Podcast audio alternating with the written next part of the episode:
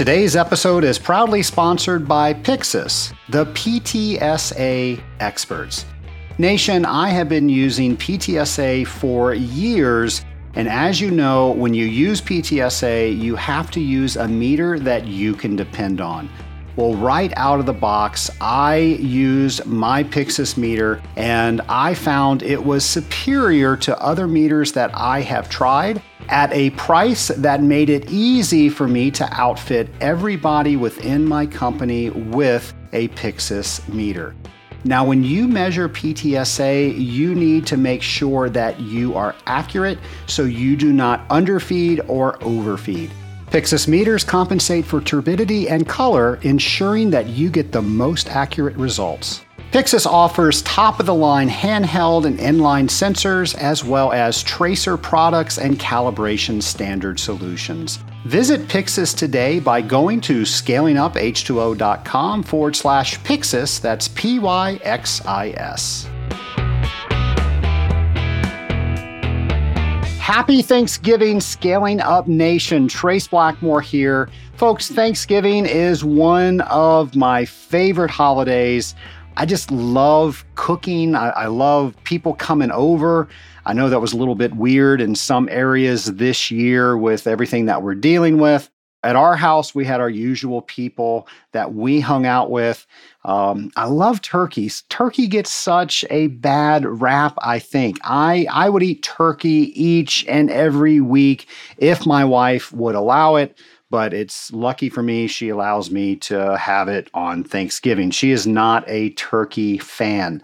Uh, for those of you out there that are cooking slash chemistry nerds, it's a little older show. It used to come on Food Network, but it was called Good Eats.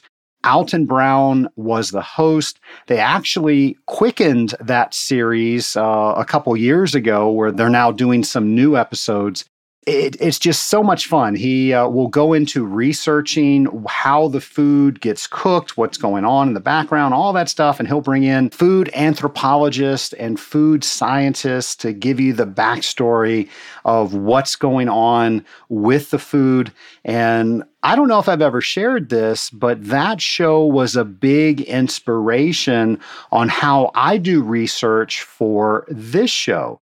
I remember I watched an interview with Alton Brown and he told the person that was interviewing him that he wanted his show to be a mixture of Mr. Wizard, Julia Child, and Monty Python. And he kind of merged all those things together. And I don't know if you've seen all those shows. Those are kind of shows that I grew up with. I knew exactly what he was talking about. I think he achieved that.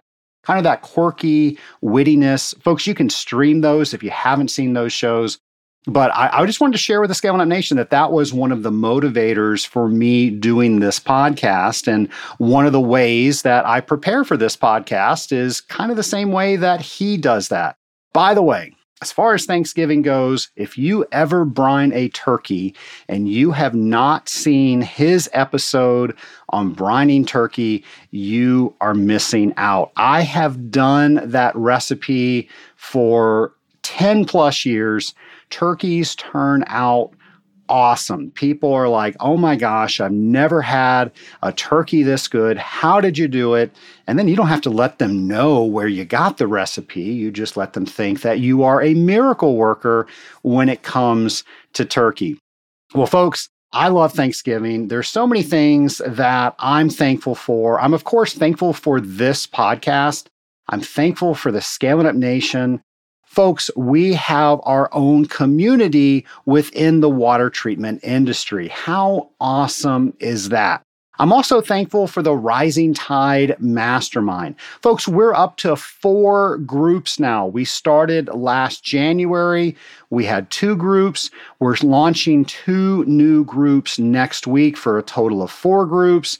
We're building a new waiting list, which means we're going to have more groups. So I got to tell you, I'm learning just as much and I'm developing just as much as the people that are in the mastermind.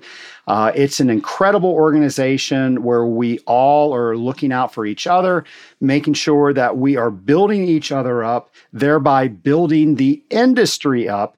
I know you hear me talk about the mastermind all the time, But, folks, it truly is something that has helped me, has helped all the individuals within the mastermind. So, if the mastermind sounds like something that you are considering, I'd ask for you to do that very thing. Consider it. Go to scalinguph2o.com forward slash mastermind to find out more. If what you read there sounds like something you want to be a part of, I will be happy to do a phone call with you to answer any questions that you might have and make sure that you're a good fit for the group and the group is a good fit for you. So, again, that's scalinguph2o.com forward slash mastermind. Folks, again, in the Thanksgiving theme, I'm also thankful for all of those organizations that are out there that help us do our jobs better all the things that they do to help us be better within our industries. But I think there is a whole area that is overlooked. I think many of us look to the national agencies or the global agencies and we step right over what is local to us. So I'm going to ask you what are the local organizations that are in your community that need you? Where can you make an impact and also get to know your potential customers? Well, today we're talking to Max Herzog of the Cleveland Water Alliance, where we're going to talk about that very subject. My lab partner today is Max Herzog of the Cleveland Water Alliance. How are you, Max? Doing well. How are you, Trace? I'm doing well. Thanks for asking. I'm really excited about our conversation today because I think people like yourself working with water treaters like myself and other municipalities, trying to educate people on how they can use water better are, are more and more common so I'm really excited to talk about everything about the Cleveland Water Alliance and what that is and what we can expect in our other areas across the United States. Before we do that, do you mind sharing a little bit about yourself? Sure. So, um, even though now I'm working in kind of the water technology and water innovation field, my background is actually more in the environmental sciences as well as in political sciences. So, historically, my interests have been in you know how can we look at organizing organizations organizing coalitions of organizations for impact in different areas of environmental work? And so it's been really exciting to get engaged with the cleveland water alliance which takes this kind of innovative cluster based approach to um, water entrepreneurship water technology and leveraging multiple organizations working together in collaboration to drive improved environmental quality as well as economic development uh, through the, the water technology space. Well, let me ask what exactly is the Cleveland Water Alliance? What do you guys do? For sure. So, uh, we at the Cleveland Water Alliance identify as a water innovation cluster. Uh, this is a model that you know there are a number of of folks that are kind of approaching this across the United States uh, as well as globally.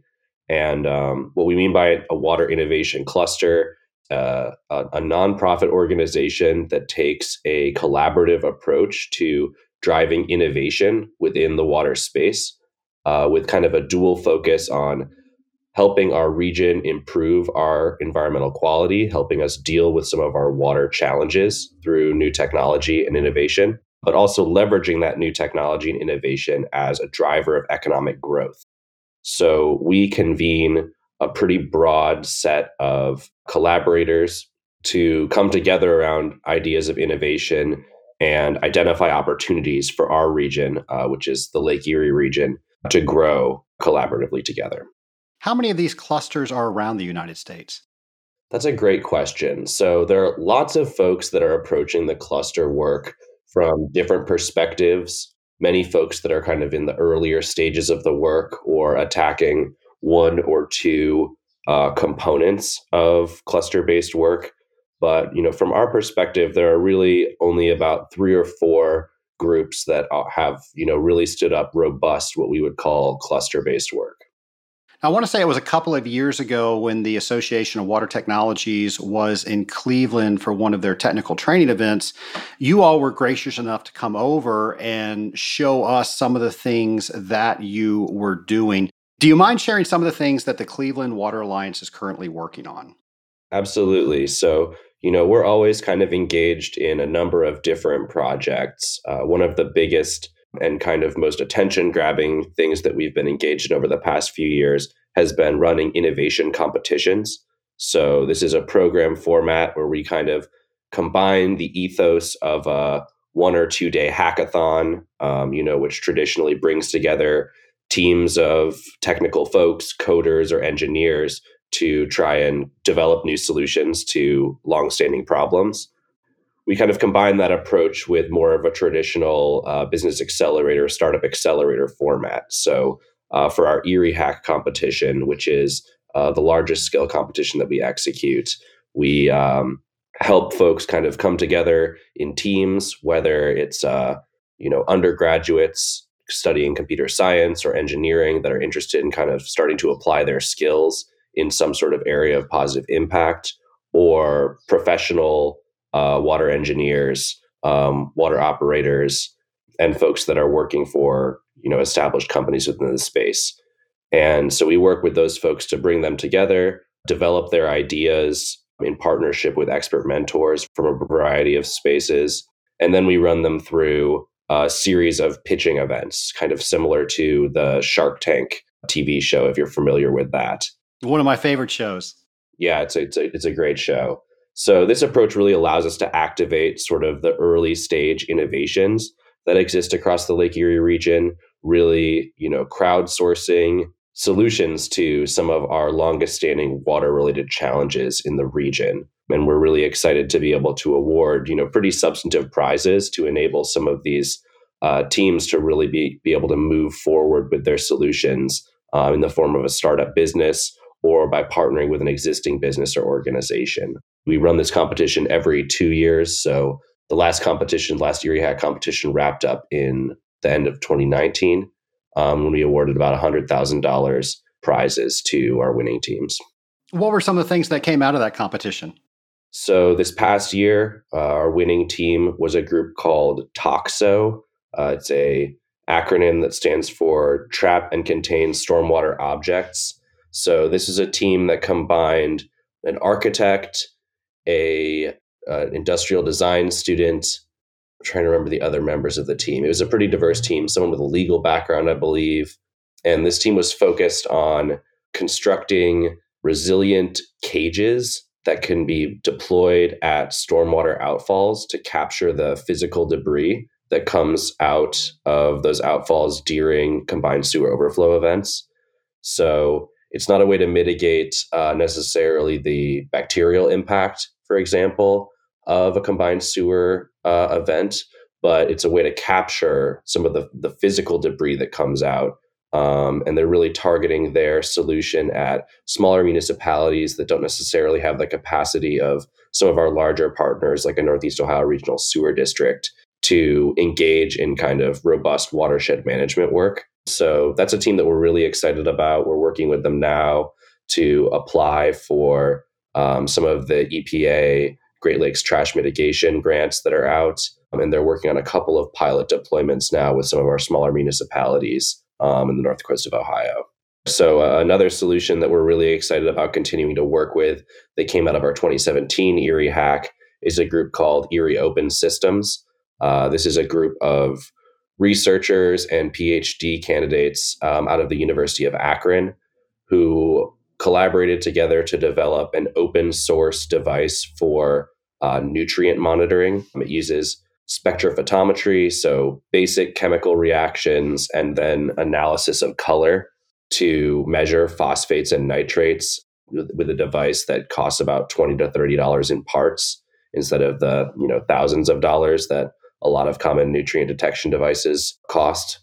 And um, you know they're really focused on kind of the open source and civic science component of this. So we've been really excited to be able to partner with them actually on a new program that we're rolling out this year that we're calling Smart Citizen Science, which is collaboratively funded by a number of our community foundations across the Lake Erie region and part of a broader Great Lakes effort called Great Lakes One Water. And what it's going to look like for us here in the Lake Erie region is actually rolling out this nutrient device to citizen science groups that have, you know, volunteer water quality monitoring programs across the region so that they can be collecting nutrient at low cost. And we're going to be providing a number of other support systems for these often under resourced organizations, including a common data infrastructure and more structured uh, communications plan at the regional level. So those are some examples of you know some of our standouts from the the program and how we're continuing to collaborate with them. But really, the competitions have been such a great experience for us as a cluster because it's a really great way to engage kind of the full range of our members. You know, our utility partners like Cleveland Water, Northeast Ohio Regional Sewer District, Avon Lake Regional Water, as well as our research collaborators with like Case Western, Ohio State University, and the, the industry folks that are really important to our uh, the private sector industry, I should say, folks that are really important to our cluster, folks like Kinetico, Moen, Xylem, a lot of our, our water resource engineering firms, as well as startups across the region.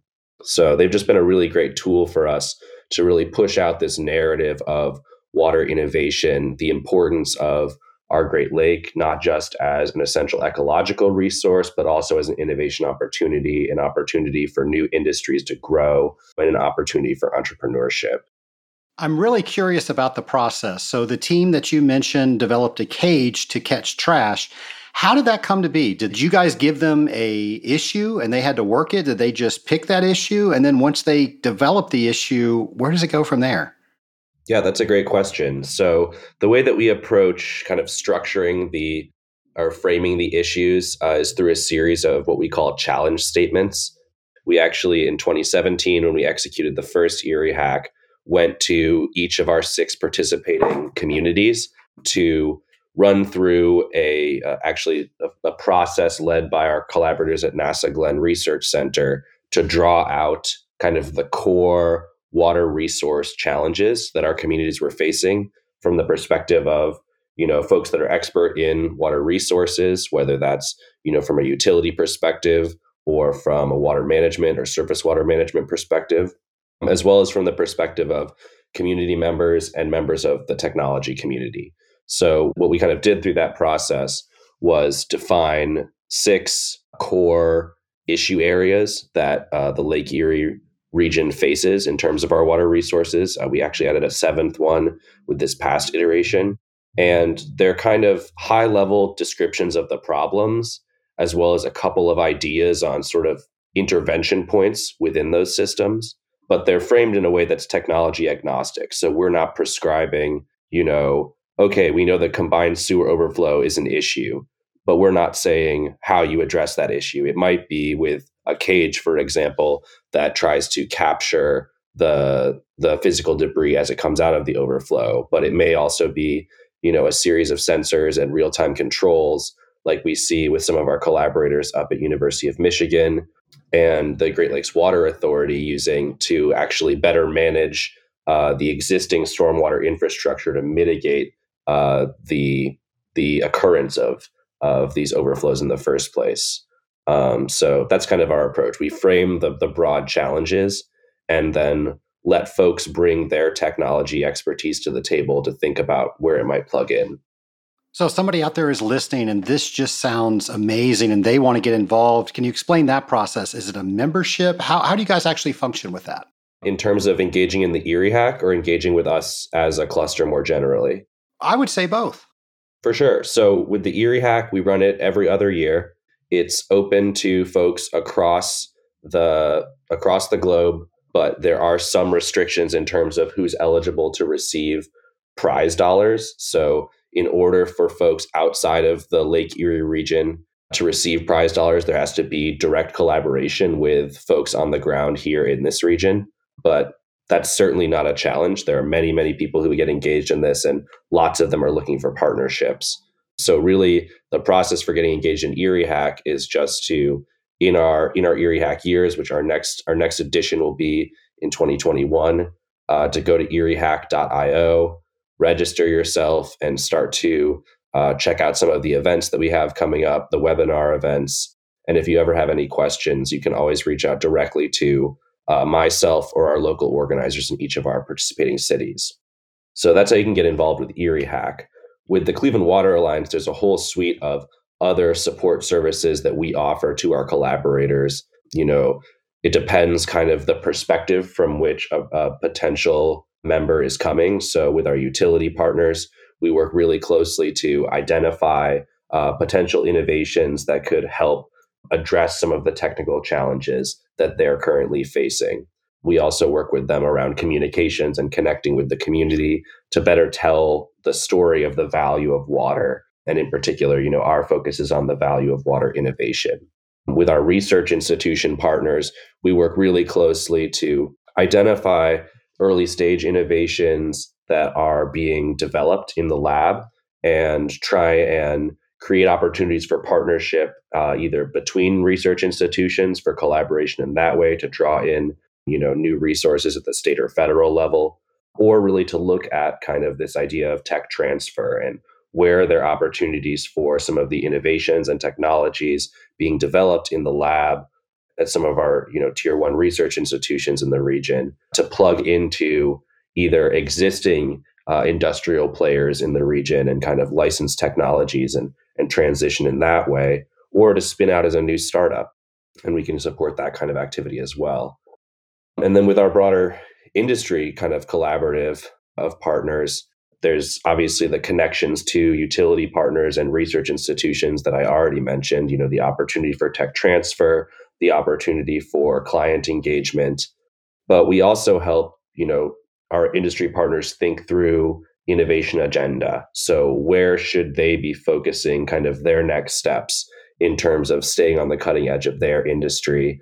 You know, here in our region, we have a really great representation around the in house plumbing industry as well as in house water treatment. So, we're seeing a lot of interest right now from some of our collaborators in kind of the smart home movement and how does that interface with the water industry as it exists in the home. Um, and so those are the sorts of things that we can collaborate with folks on the industry level around.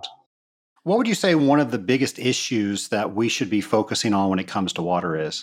I mean, as a, as a kind of catch all category, I think aging infrastructure is clearly one of the biggest issues. It drives a number of ancillary issues, things like combined sewer overflow, which we talked about already, things like urban flooding, water affordability is a big issue. We're really proud to participate in the U.S. Water Alliance's Water Equity Task Force alongside a number of our collaborators, including Cleveland Water and Northeast Ohio Regional Sewer District. But this issue of aging infrastructure is a really, really big one. So we're always focused on what are ways that we can help our utility partners cut costs in order to be able to reinvest in infrastructure, as well as ways that we can keep our communities engaged in understanding the value of water so that we know so that our, our communities are aware of the necessity of really investing in these resources. Yeah, Charles Fishman says in his book, The Big Thirst, that because water is so cheap, we don't address things like you just mentioned. Would you agree with him? I think that is true. I think for a lot of folks, it's kind of out of sight, out of mind, um, both in terms of not seeing the infrastructure do its work and not seeing the impact in your bottom line month to month.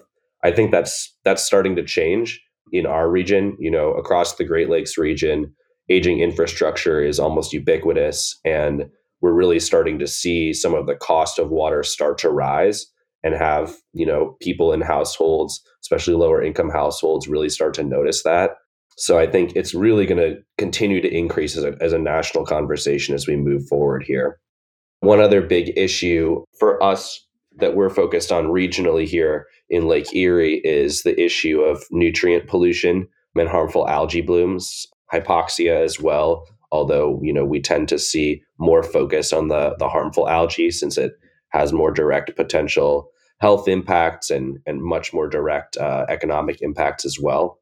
We're really fortunate here in the state of Ohio to have uh, a governor that's really investing right now in nutrient management um, and we're really excited about the potential technology implications and possibilities around this. Right now, Ohio is investing significantly around agricultural best management practices and constructed wetlands um, as ways to mitigate some of our nutrient pollution challenges, which are generally kind of agricultural driven. And we're really excited to be able to collaborate around looking at what's what types of smart sensors and smart uh, management systems can be applied to some of these nutrient mitigation solutions to both benchmark the current state of things and really assess impact of these of these mitigation solutions as well as to establish kind of a framework for ongoing adaptive management.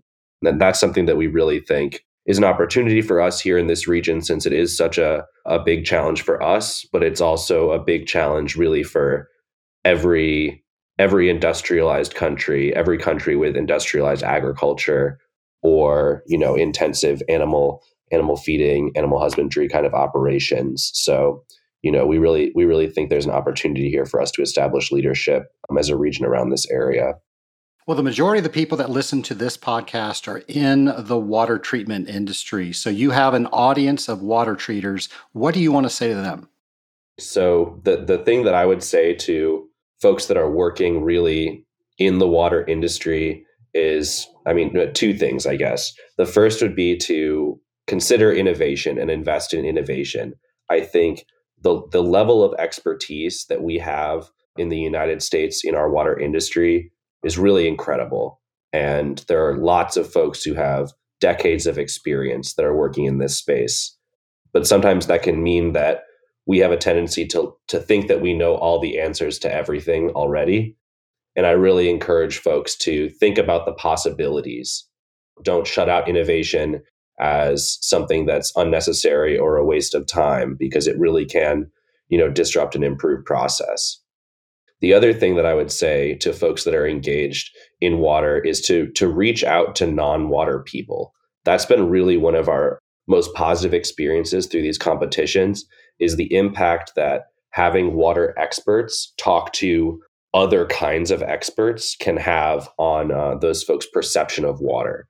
In particular, having water experts interact with people in the broader technology community really starts to help us bridge the gap between innovation as a, a pure kind of abstracted concept and innovation as something that can really impact our communities and water as a focus of innovation. You know, a lot of people that get involved in entrepreneurship in the startup world, in the technology world, don't think about water as an opportunity or a focus area. And particularly in regions like the Great Lakes region, where we have such amazing water resources, um, that's a narrative that we really are trying to shift and I think are making great progress.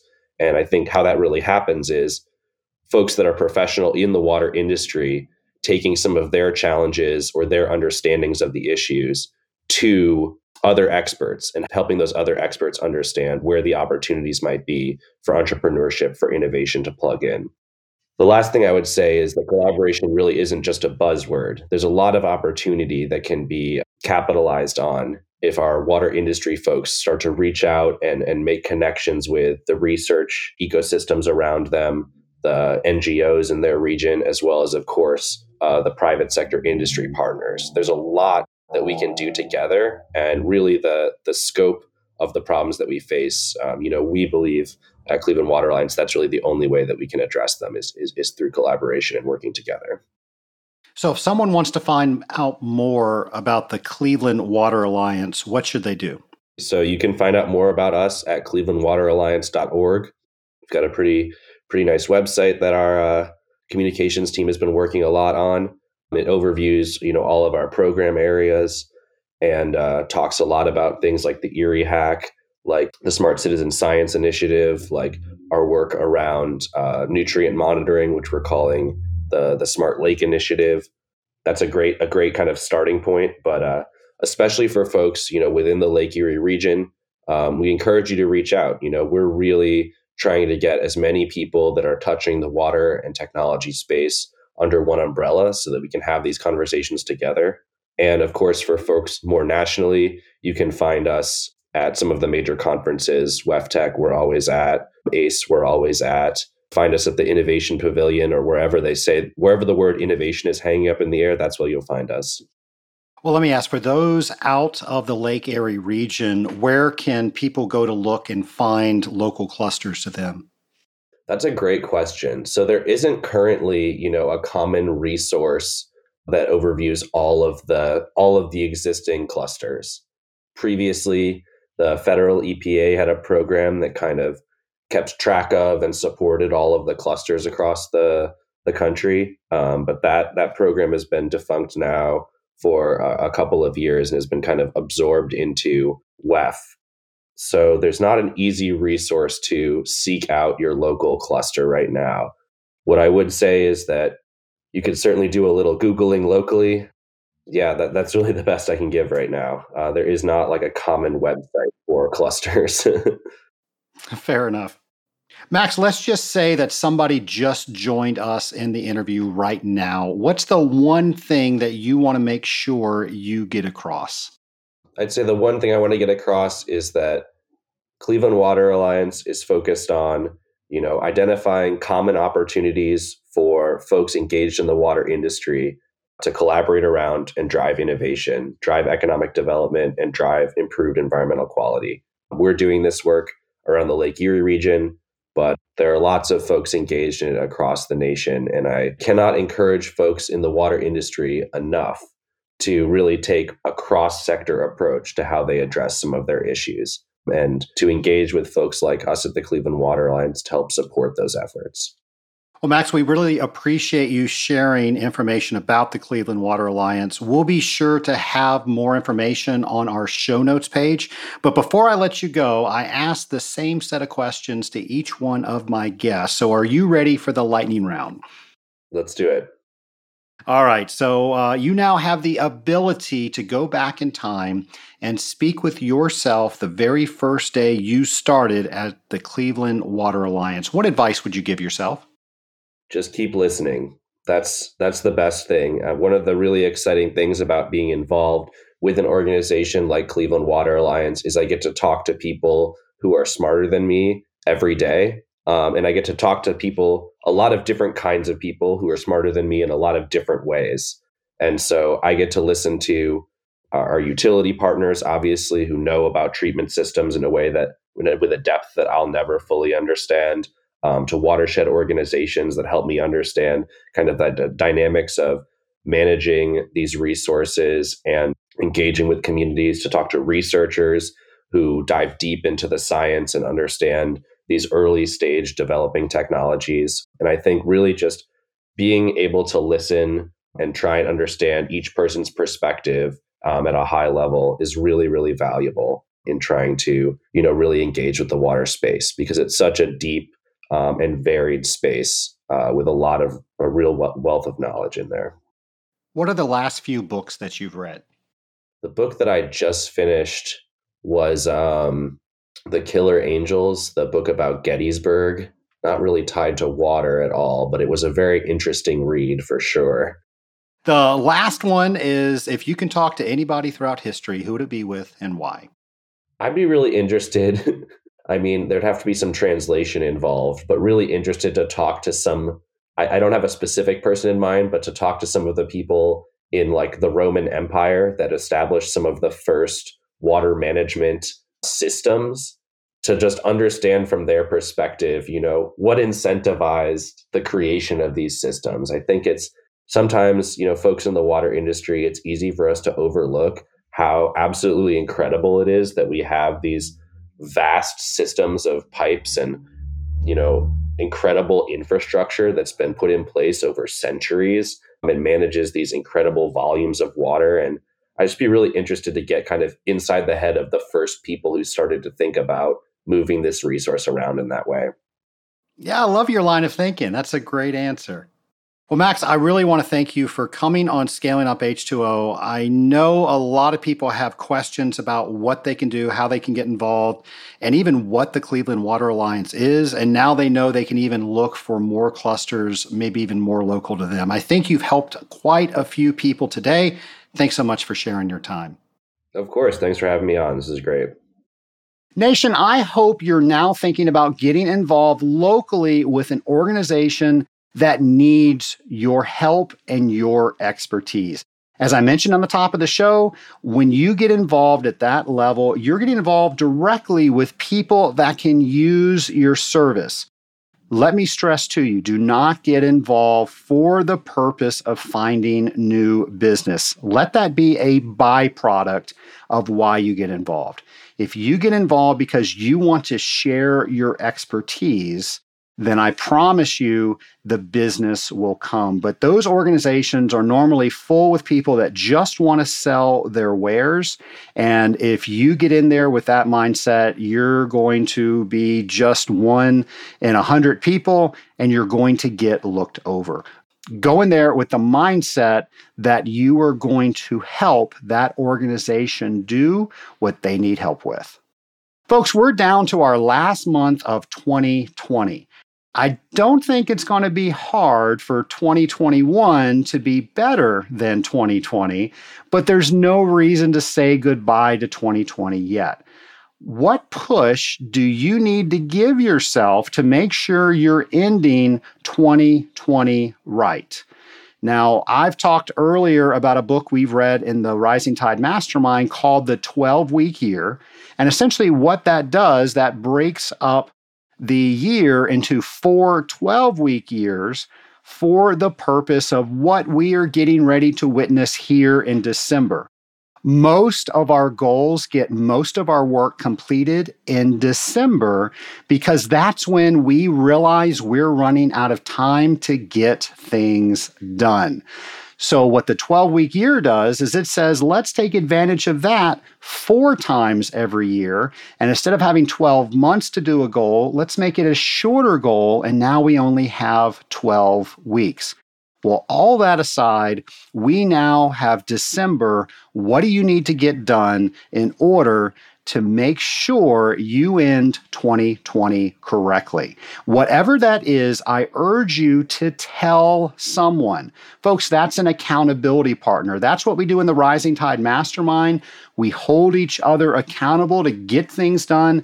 And I will tell you for a fact that I have done things not because it was the best time to do them, not because I wanted to do them at that time. Now, I should have done them because they were the most important, but I would have kicked that can down the road had it not been for somebody else in one of the groups that I'm a member of holding me accountable. And I knew that I was going to have to go to that meeting and tell them whether I got it done or not.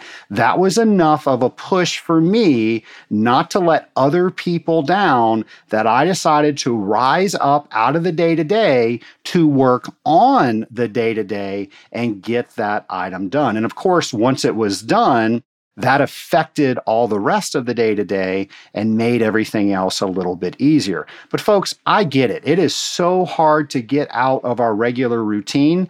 And if we don't have that little nudge to kick us up out of that, we are not normally able to do that ourselves. So, tell somebody, make them hold you accountable. You hold them accountable and that's a great way to ensure that you're going to end 2020 right. Folks, I'm also going to ask you to send me your show ideas. We are planning for 2021. We've got a lot of it already planned out, but we could still use your show ideas, your questions, who you want me to interview in 2021. So please don't keep that to yourself. Let me know what you need from Scaling Up H2O, and we will do our best to accommodate that.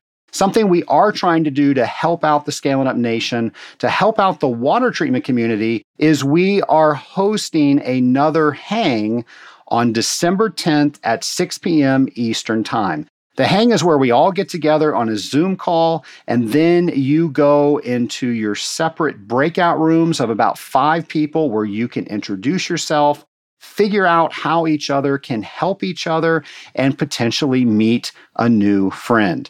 Folks, this is a lonely industry, and events like this allow you to meet new people within the water treatment community. And you never know who that person is going to be that can help you with your next issue.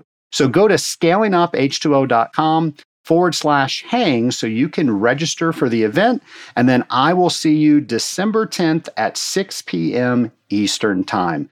Folks, happy Thanksgiving. I hope you have a great December. Of course, I will be coming back at you next week, the first Friday of December.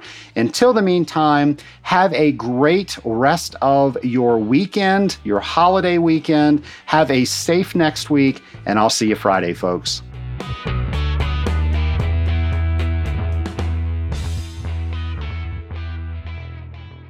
Scale Up Nation, I recently asked Chuck Hamrick, CWT, what are some of the benefits that he has realized as being a member of the Rising Tide Mastermind? Here's what he said. Actually, since we uh, start, I started with the Rising Tide group, uh, our sales have probably went up around 25%. And a lot of it's due to the fact that it started to make me refocus and rethink about how I'm going to run the company, uh, things are running a lot smoother with all my guys and, and the ladies that work in our office and so forth. Uh, we learned a lot on you know uh, standard operating procedures, how to make sure they're all written out. Uh, we've uh, learned a lot from our uh, the books that we're reading, like Traction and the 12 Week. So it helped to be able to be better organized and to be able to make things run smoother in the organization well, as you can see, if you are a serious member of the Rising Tide Mastermind, if you pour into people, the group will pour into you. And what Chuck just shared with us about the benefits of how his company has grown, how his team has grown, I know that's because Chuck is doing the right things, and I love that he credits part of those right things being some of the things that he learned within the Rising Tide Mastermind. So, folks, I urge you to learn more about becoming part of a group. It's my hope that the group is the Rising Tide Mastermind that you choose to become a member of. As Chuck just said, it pays for itself if you use the tools that we teach each other. Go to scalinguph2o.com forward slash mastermind to see if this is the right group for you.